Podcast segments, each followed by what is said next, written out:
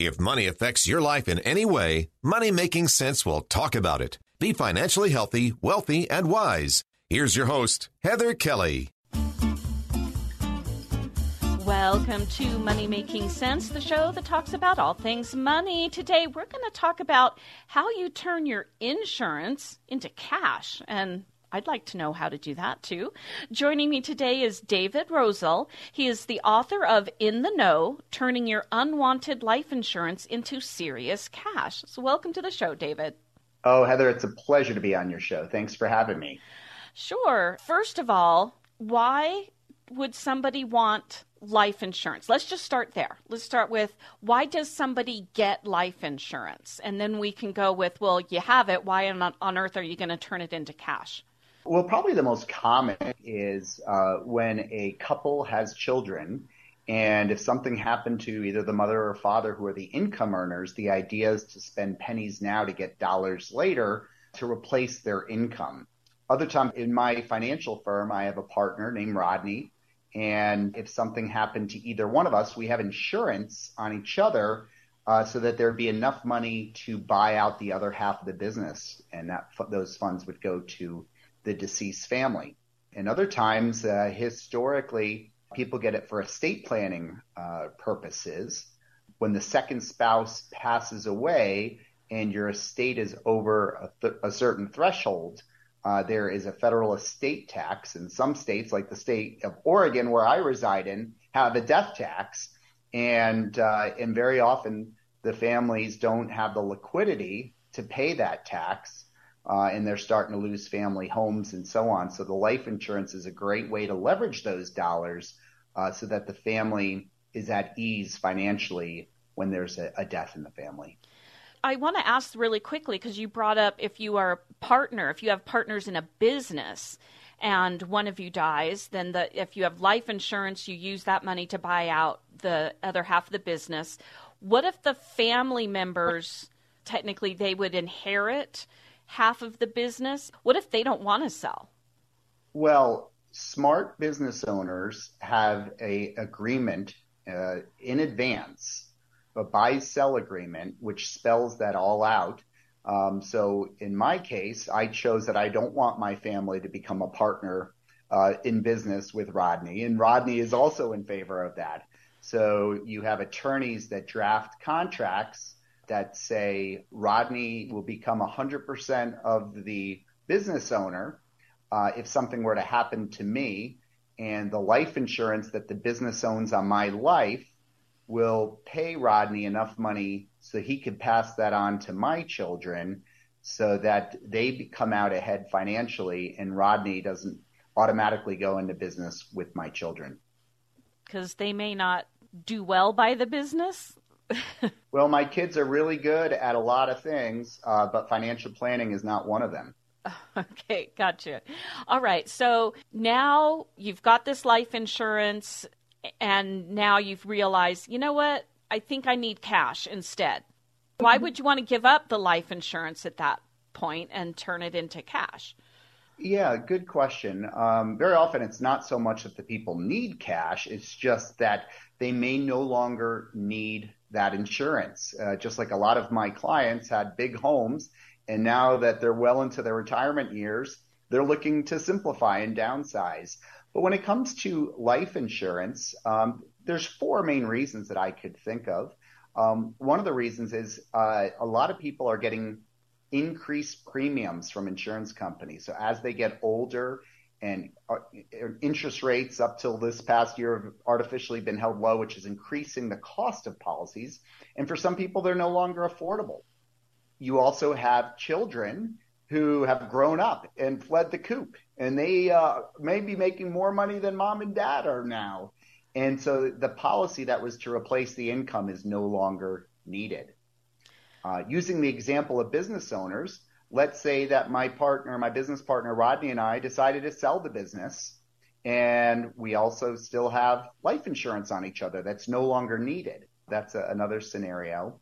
And another one that comes to mind is years ago, if we went back to 2001 and a husband and wife pass away, everything above $675,000 in their estate got taxed at 55%. And you jump Wow. ahead to 2023, and it's almost $13 million per spouse that you don't pay on. And let's face it, most people um, do not have a $26 million estate. Um, so people that once had a need for life insurance for estate planning may no longer have that need. And uh, the interesting thing is, up to 90% of life insurance policies never pay out a death benefit because they either expire, they lapse, or the people surrender them. And so now there is a new option out there um, where people have the opportunity, rather than surrendering their policy or walking away with some cash value, if there's some small cash value in there, they have a new option, and that is to potentially sell the, the policy. So a lot of people have term policies, and a term policy is almost like a, you're renting the policy for a certain term of time, very often, say 20 years. And when that 20 year time period is up, uh, those policies just expire. Um, and if uh, if people have the ability in their convertible terms, we can convert that policy from a term into a permanent policy. And if they qualify, we could potentially then sell that policy. Selling the policy, that's how you make cash from a life insurance policy? So this is only meant for people that no longer want their life insurance or no longer need it. And up until recently, there's only been, you know, really three main options that these people had. One is just keep the policy and continue paying increased premiums if their premiums have increased. Um, if it's not affordable, well, what we can do is decrease the death benefit. So if it's a million dollar policy, we can decrease it to a $500,000 policy, and then the premiums are cut in half. And the third, usually the most common, is when you no longer need that policy, most estate planning attorneys or the client's CPAs are saying, just surrender the policy. You don't need it anymore. But now there is a fourth option that potentially can benefit people much more. And it's a strategy that the life insurance companies don't even want you to know about. Okay. And, uh, you know, when you think about uh, your home, Heather, or your automobile, your, if someone has a boat, your investment portfolio, or even your business, those are all considered capital assets. And most people aren't aware that your life insurance policy is also considered a capital asset. It's also an asset that could have significant value. So, is uh, cashing it in or, or surrendering the life insurance policy is it similar to like you were saying like a car insurance policy because my car insurance i have to pay for the entire year up front and let's say i get rid of the car but i still have six seven months left on the policy.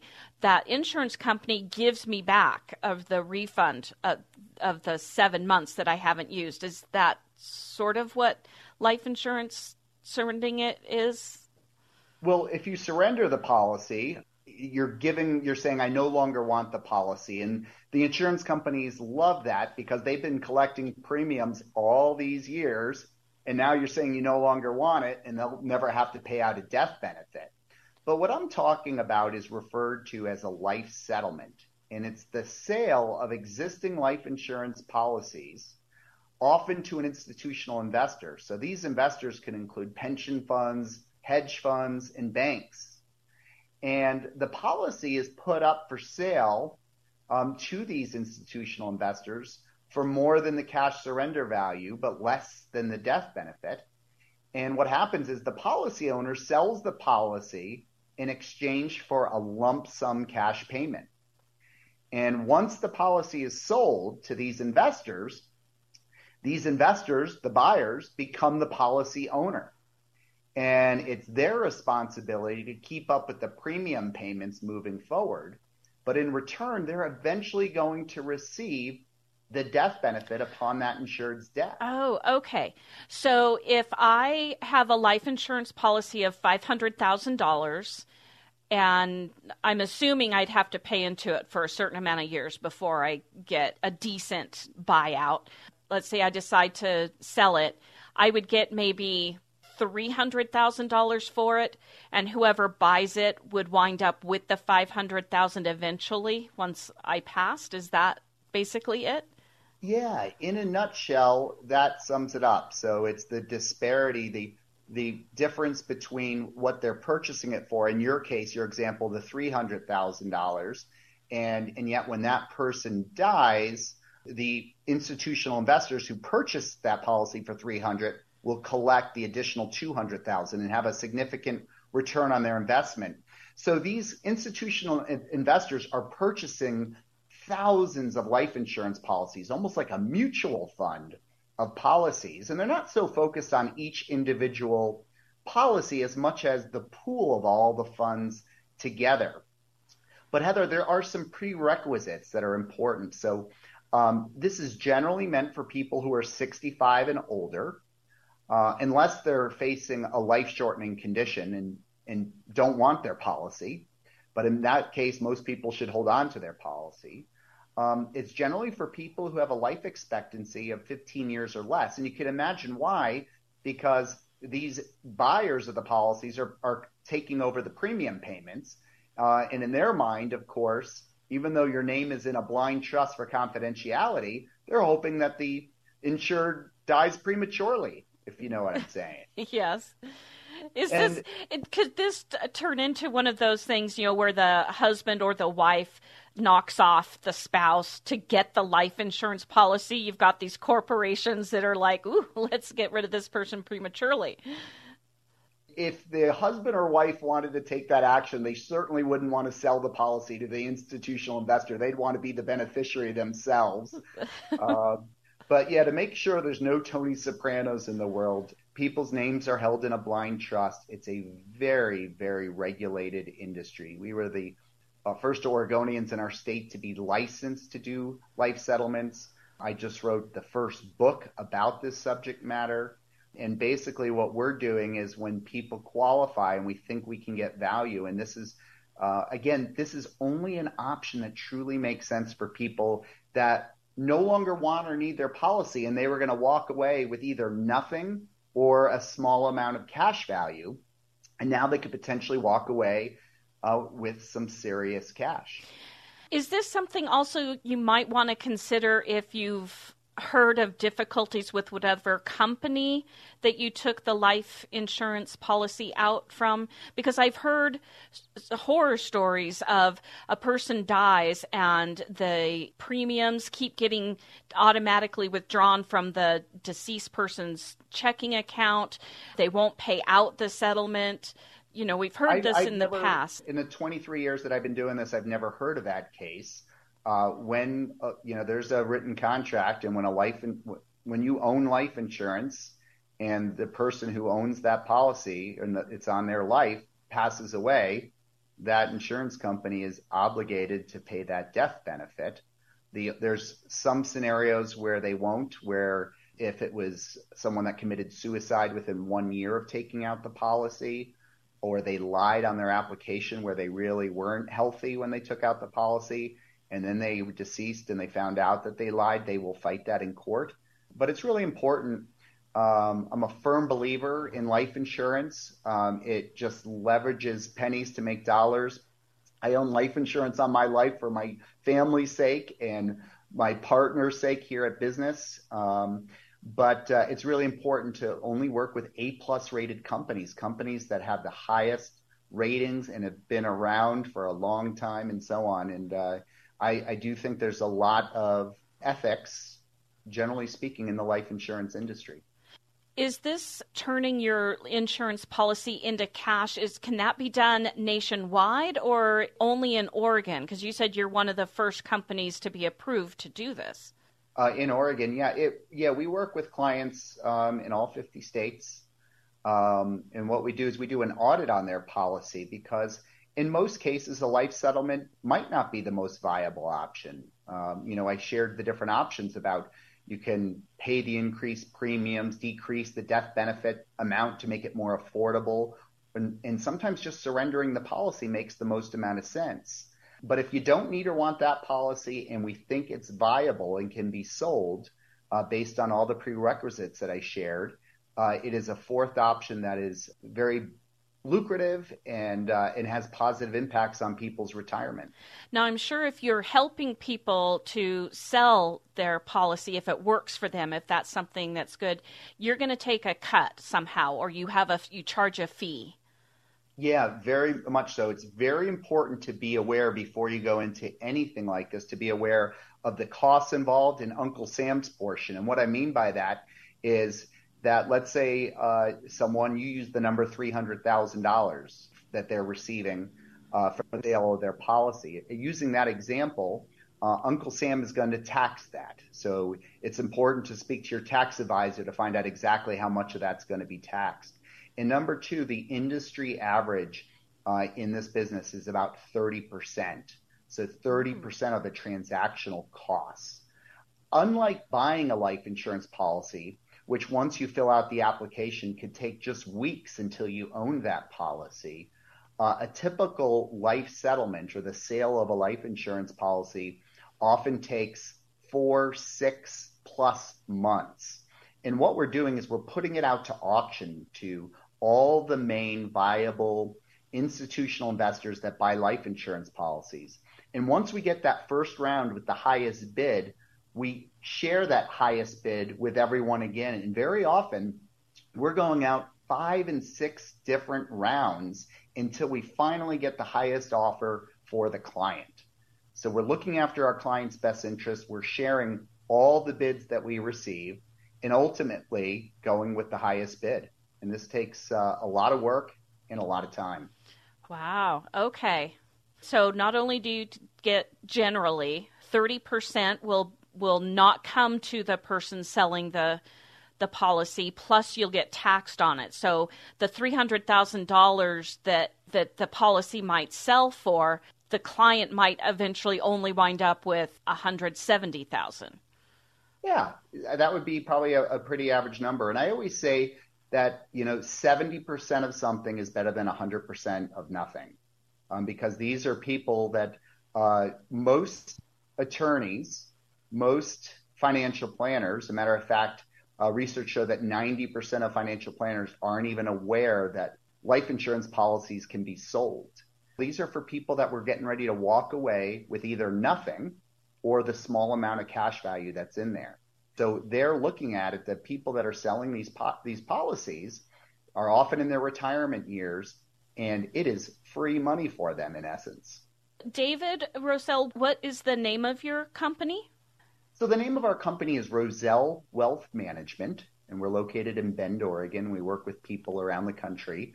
Uh, the life settlements or the sale of policies is just part of what we do. Our clients are people who are at or near retirement, and we help them uh, come up with a game plan of how they're going to get their paychecks and playchecks through their years of financial independence.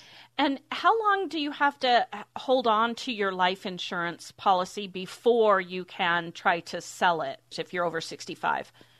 Wow, I, I don't know the answer to that. Generally, people who are over 65 whose health has decreased compared to when they took out their policy and it's a viable thing have usually held on to it for, for quite a while um, but that might not always be the case. Okay. You know, in most cases, too, if you own a life insurance policy and you fall ill, it is going to be in your best interest to hold on to that life insurance policy because the death benefit is going to be greater than what you can sell the policy for.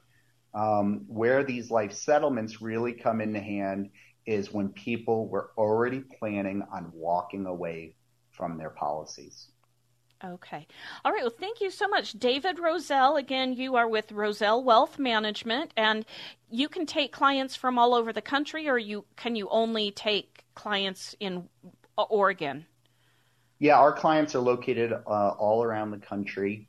Um, you can find out more about us at rosellwealthmanagement.com. It's all spelled out. I know it's long, but Rosell is R O S E L L. And uh, I have a passion for writing and, and sharing, uh, helping people live the life they've always imagined. And there's two other books that I've written in addition to In the Know, and that is uh, Failure is Not an Option, Creating Certainty in the Uncertainty of Retirement. And then for our clients' children and grandchildren, we wrote a book called Keep Climbing, a Millennial's Guide to Financial Planning. And our goal was to make financial planning books fun. And that's what we've succeeded at. All right. Thank you so much, David Rosell. You are an author of three separate books and a partner in Rosell Wealth Management. And people can go there if they need more information. They sure can. And Heather, it was really a pleasure to be on your show today. And uh, I appreciate you helping get the word out there because for those that it's appropriate for, it could be a real uh, feather in their cap. And uh, we're trying to get words out to financial planners and insurance agents and estate planning attorneys around the country that this fourth option uh, is viable for a certain portion, of a certain segment of the population. Thanks for listening. You can email me with any questions or topics you want to hear about at hkelly at ksl.com. That's H K E L L Y at ksl.com. And because this is Money Making Sense, you can subscribe for free on Spotify, Overcast, Apple Podcast, anywhere you listen to your favorite podcast, and you'll never miss another episode. Thanks for being a Money Making Sense listener. Follow your common sense on the social media. Money Making Sense on Facebook, Twitter, and Instagram.